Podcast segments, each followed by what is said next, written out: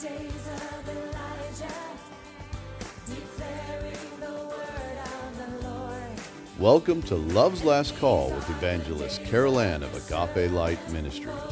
Please open your hearts to hear an anointed message that will encourage and empower you to walk in the love and light of God's Word. Abandoned darkness and soil. Still we are the Beloved, we are currently in our podcast entitled The Great Apostasy and Beyond.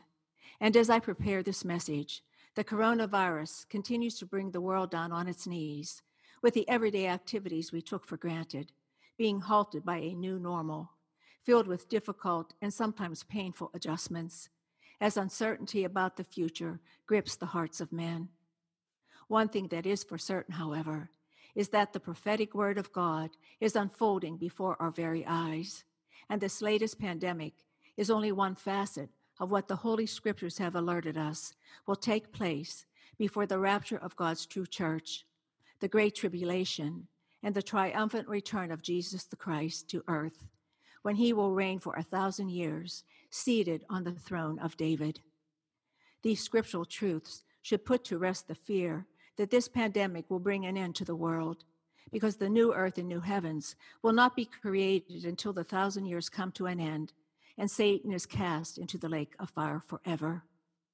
But what man needs to be very apprehensive about is that the dispensation of grace is quickly drawing to a close.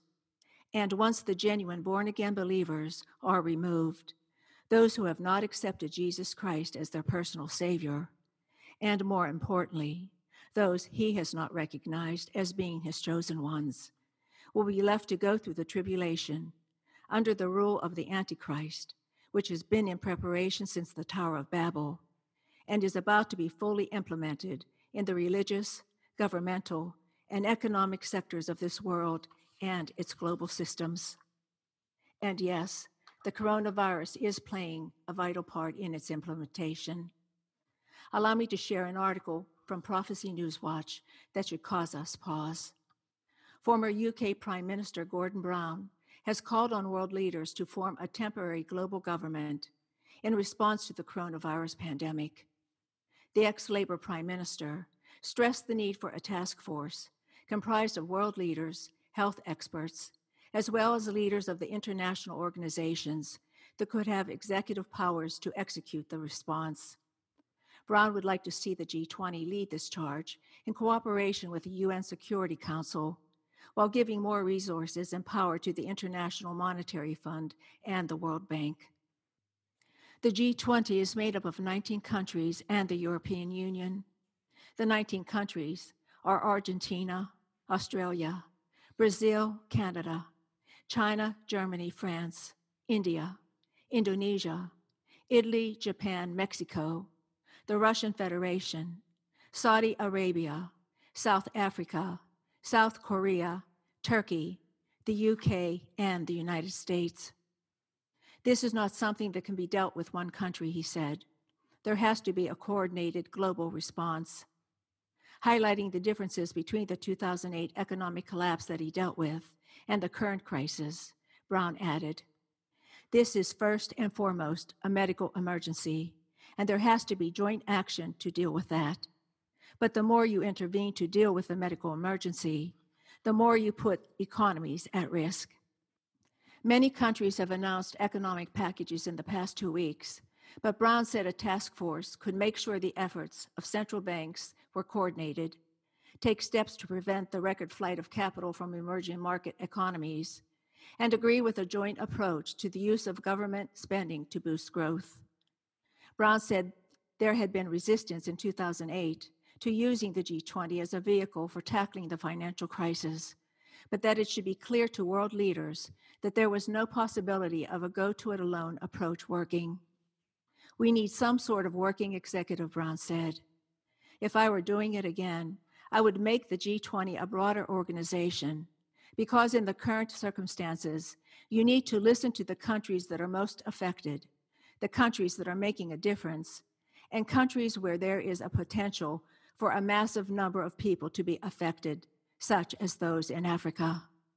Nigel Farage, the leader of the Brexit Party, took exception to the former Labor Prime Minister's advocacy of a world government. Gordon Brown doesn't get it, he tweeted. Globalization is the cause of our problems, not our savior. However, English writer Lawrence England found Brown's advocacy more disturbing than naive. Gordon Brown does get it, he tweeted in response. The one world government is about sheer power over populaces, not about helping people. They want a world of slaves. He, meaning Brown, was a key Bilderberg attendee. The Bilderberg meetings have been used as a forum for world elites since 1954 to further their vision for the world, but no one is allowed to reveal who said what.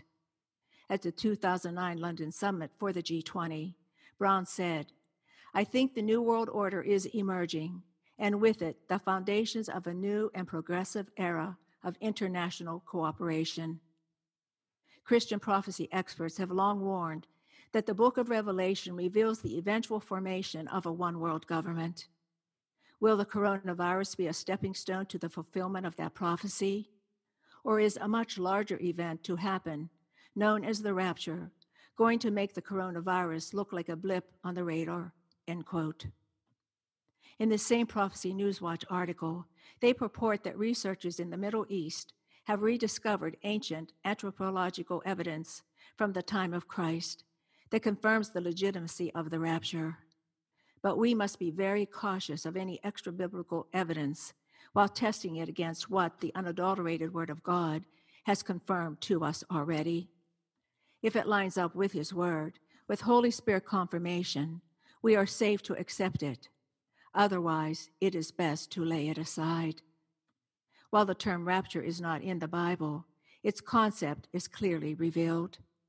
The term rapture comes from the Latin word rapere, which means to seize, snatch, or take away. It is used to refer to the faithful believers being taken up to meet Christ in the air, as described in 1 Thessalonians 4 13 to 17, where it is written, But we do not want you to be uninformed, brethren, about those who are asleep, so that you will not grieve as do the rest who have no hope. For if we believe that Jesus died and rose again, even so, God will bring with him those who have fallen asleep in Jesus. For this we say to you by the word of the Lord, that we who are alive and remain until the coming of the Lord will not precede those who have fallen asleep. For the Lord himself will descend from heaven with a shout, with the voice of the archangel, and with the trumpet of God, and the dead in Christ will rise first. Then we who are alive and remain will be caught up together with them in the clouds to meet the Lord in the air. And so we shall always be with the Lord. Therefore, comfort one another with these words. The Greek word for the phrase caught up in that passage is harpazo and means to snatch away or to take to oneself.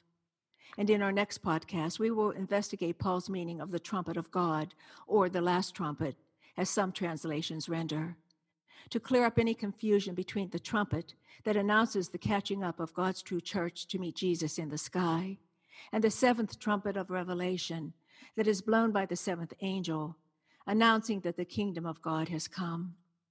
This scriptural understanding will be extremely critical in recognizing the timing of the rapture as a pre tribulation event, and that the two trumpets are not one in the same. But as we close for today, it is important to realize that in addition to the current pandemic, the signs of the soon return of Jesus are all around us, from wars and rumors of wars and earthquakes increasing, to major locust infestation famines and false prophet heresies arising among us and leading many astray. The entrance of a one world religion is being readied in all its pomp and circumstance, and a one world governmental and economic empire is already being touted as the world's only hope, especially in light of this latest coronavirus pandemic, as we indicated at the beginning of this podcast message. The mark of the beast is also ready for implementation. In 2017, I shared information through a Love's Last Call radio broadcast regarding Johan Osterlund, founder of Biohax International, a leading provider of the microchip that has been implanted in thousands of Swedish people.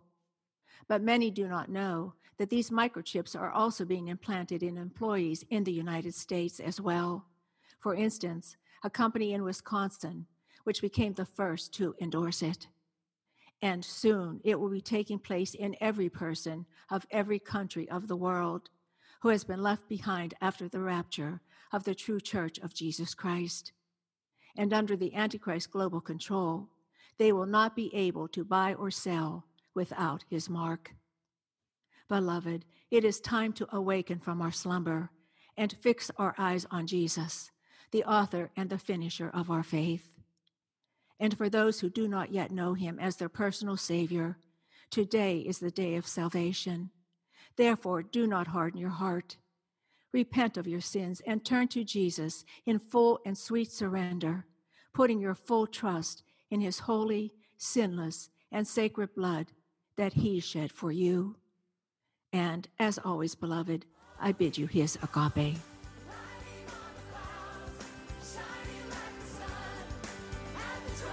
You've been listening to Love's Last Call with evangelist Carol Ann of Agape Light Ministries. If you'd like to receive a CD copy of this message or you have a prayer request, please contact us at Agape Light Ministries, P.O. Box 6313, Chesterfield, Missouri 63006, or via our website at www.agapelightministries.com. Again, that's www.agapelightministries.com.